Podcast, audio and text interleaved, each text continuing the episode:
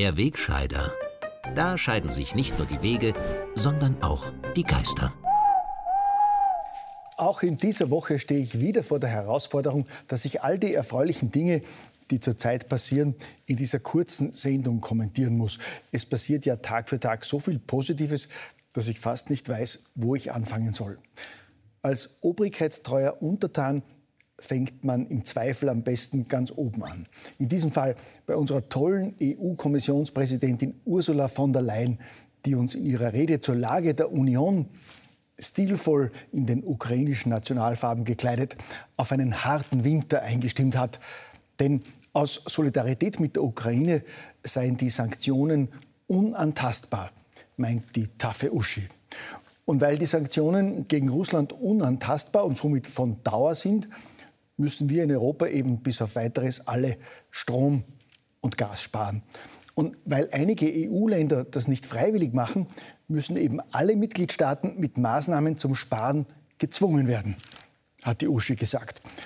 Also abgesehen davon, dass ich es als imponierend empfinde, wie die integre und über jeden Verdacht erhabene Kommissionspräsidentin uns allen sagt, wo es lang geht, zeigt ihre Rede auch eindrucksvoll, wie eine perfekte Befehlskette funktioniert.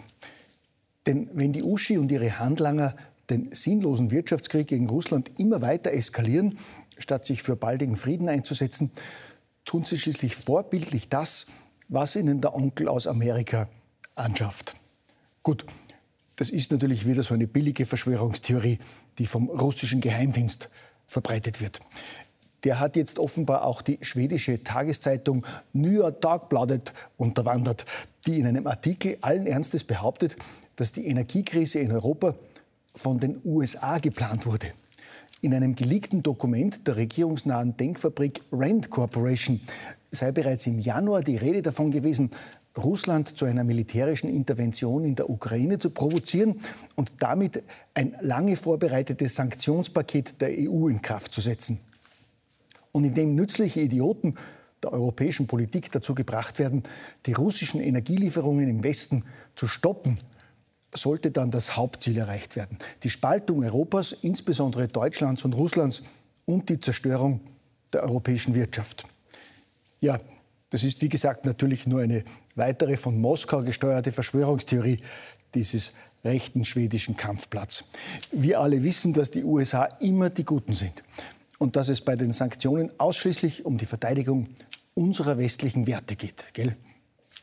Dafür kann man schon einmal Verzicht in Kauf nehmen, wie ihn die EU-Vasallen von Ursula von der Leyen abwärts seit Wochen predigen.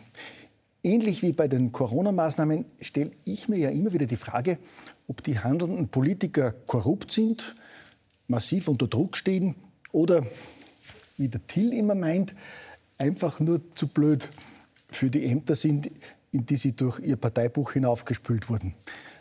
Während ich mir bei Corona noch immer nicht ganz sicher bin, befürchte ich im Falle von Sanktionen und Teuerungsexplosion ja eher Letzteres. Die gefährliche Mischung aus mangelnder Qualifikation und ideologischer Verblendung einiger fanatischer Sektenführer, die zurzeit Österreich und Deutschland in Geiselhaft nehmen und ihre Religion mit durchwegs faschistoiden Maßnahmen durchsetzen wollen, droht nun tatsächlich ehemals blühende Vorzeigedemokratien wirtschaftlich an die Wand zu fahren und in die Verelendung zu führen. Im Operettenstaat an der Donau ist das auch aus demokratiepolitischer Sicht besonders bekannt. Zumal hier genau die radikale Religionsgemeinschaft, die zurzeit in der Bundesregierung den Ton angibt, von den Österreichern noch vor fünf Jahren aus dem Parlament gejagt worden war.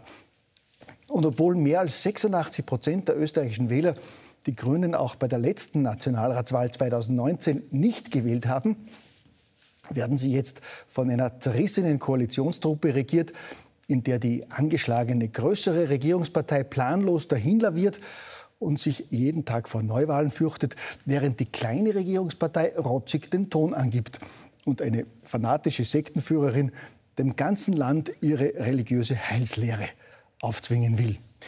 Die verpackt sie mitunter in harmlose, freiwillige Spartipps, von denen die überraschten Österreicher wirklich zum ersten Mal hören. Heizkörper um zwei Grad runterdrehen, den Heizkörper freiräumen, Geräte nicht im Standby-Modus laufen lassen, sondern abschalten. Der allseits beliebte Deckel am Topf. Ja, der allzeit beliebte Gewessler-Deckel am Topf ist nur einer von 23 Spartipps, mit dem die grüne Leonore uns durch den kalten Sanktionenwinter führt, den sie und weitere beherzte Erfüllungsgehilfen im Auftrag der Globalisten zu unser aller Schaden durchziehen. Um Gottes Willen, schon wieder so eine Verschwörungstheorie, bei der auch noch das Wort Globalisten ausgesprochen wurde.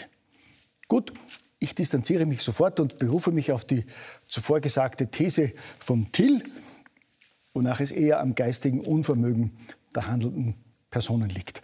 Darauf könnte auch der Umstand hindeuten, dass die großartige Leonore, die trotz Megainflation auch jetzt noch an der Einführung der CO2-Steuer festhält, den wunderbaren Klimabonus nicht nur an Asylwerber und Gefängnisinsassen auszahlen lässt, das ließe sich ja noch mit der religiösen Lehre ihrer Glaubensgemeinschaft erklären, sondern auch an Tausende zwischenzeitlich verstorbene Österreicher.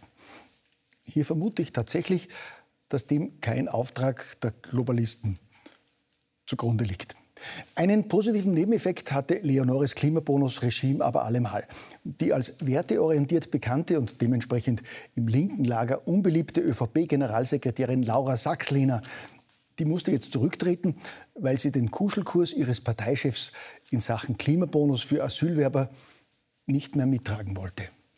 Gut, für Insider war es keine Überraschung, dass die starken Männer an der türkisen Parteispitze umgehend vor den Grünen und ihrem befreundeten Medien-Mainstream in die Knie gegangen sind und ihre junge Parteifreundin fallen haben lassen wie eine heiße Kartoffel. Schließlich hatte Frau Sachslehner ja die Stirn gehabt, von der Parteiführung die Einhaltung ehemals bürgerlicher Werte ihrer Bewegung einzufordern. Ja, so weit kommt es noch. Demnächst kommt vielleicht noch jemand und fordert eine Rückkehr zum klaren Kurs der türkisblauen Regierung in der Asylpolitik. Ich meine, nur weil die Polizei im Burgenland seit Wochen schon wieder jeden Tag hunderte illegale Migranten aufgreift. Nur weil per Ende August schon wieder 56.000 Menschen einen Asylantrag in Österreich gestellt haben und wir somit bis Jahresende die Horrorzahlen von 2015 übertreffen könnten. Und nur weil das Flüchtlingslager Dreiskirchen mit 1.800 Migranten, vornehmlich jungen Männern aus Indien, Marokko und Tunesien, schon wieder völlig überfüllt ist, ich meine, nur deshalb ist das doch kein Grund zur Sorge oder gar zur Aufregung. Schließlich hat die Chefin der größten Oppositionspartei, Joy Pamela, erst vor wenigen Tagen im Staatsfunk erklärt, sie sehe kein Asylproblem. Ich meine, die Frau schickt sich an, Bundeskanzlerin zu werden. Wenn die kein Asylproblem sieht, dann gibt es auch keins. Sie sehen, meine Damen und Herren, positive Aussichten, wohin man schaut. Wenn das so weitergeht, gehen uns beiden bald die Themen aus, gell?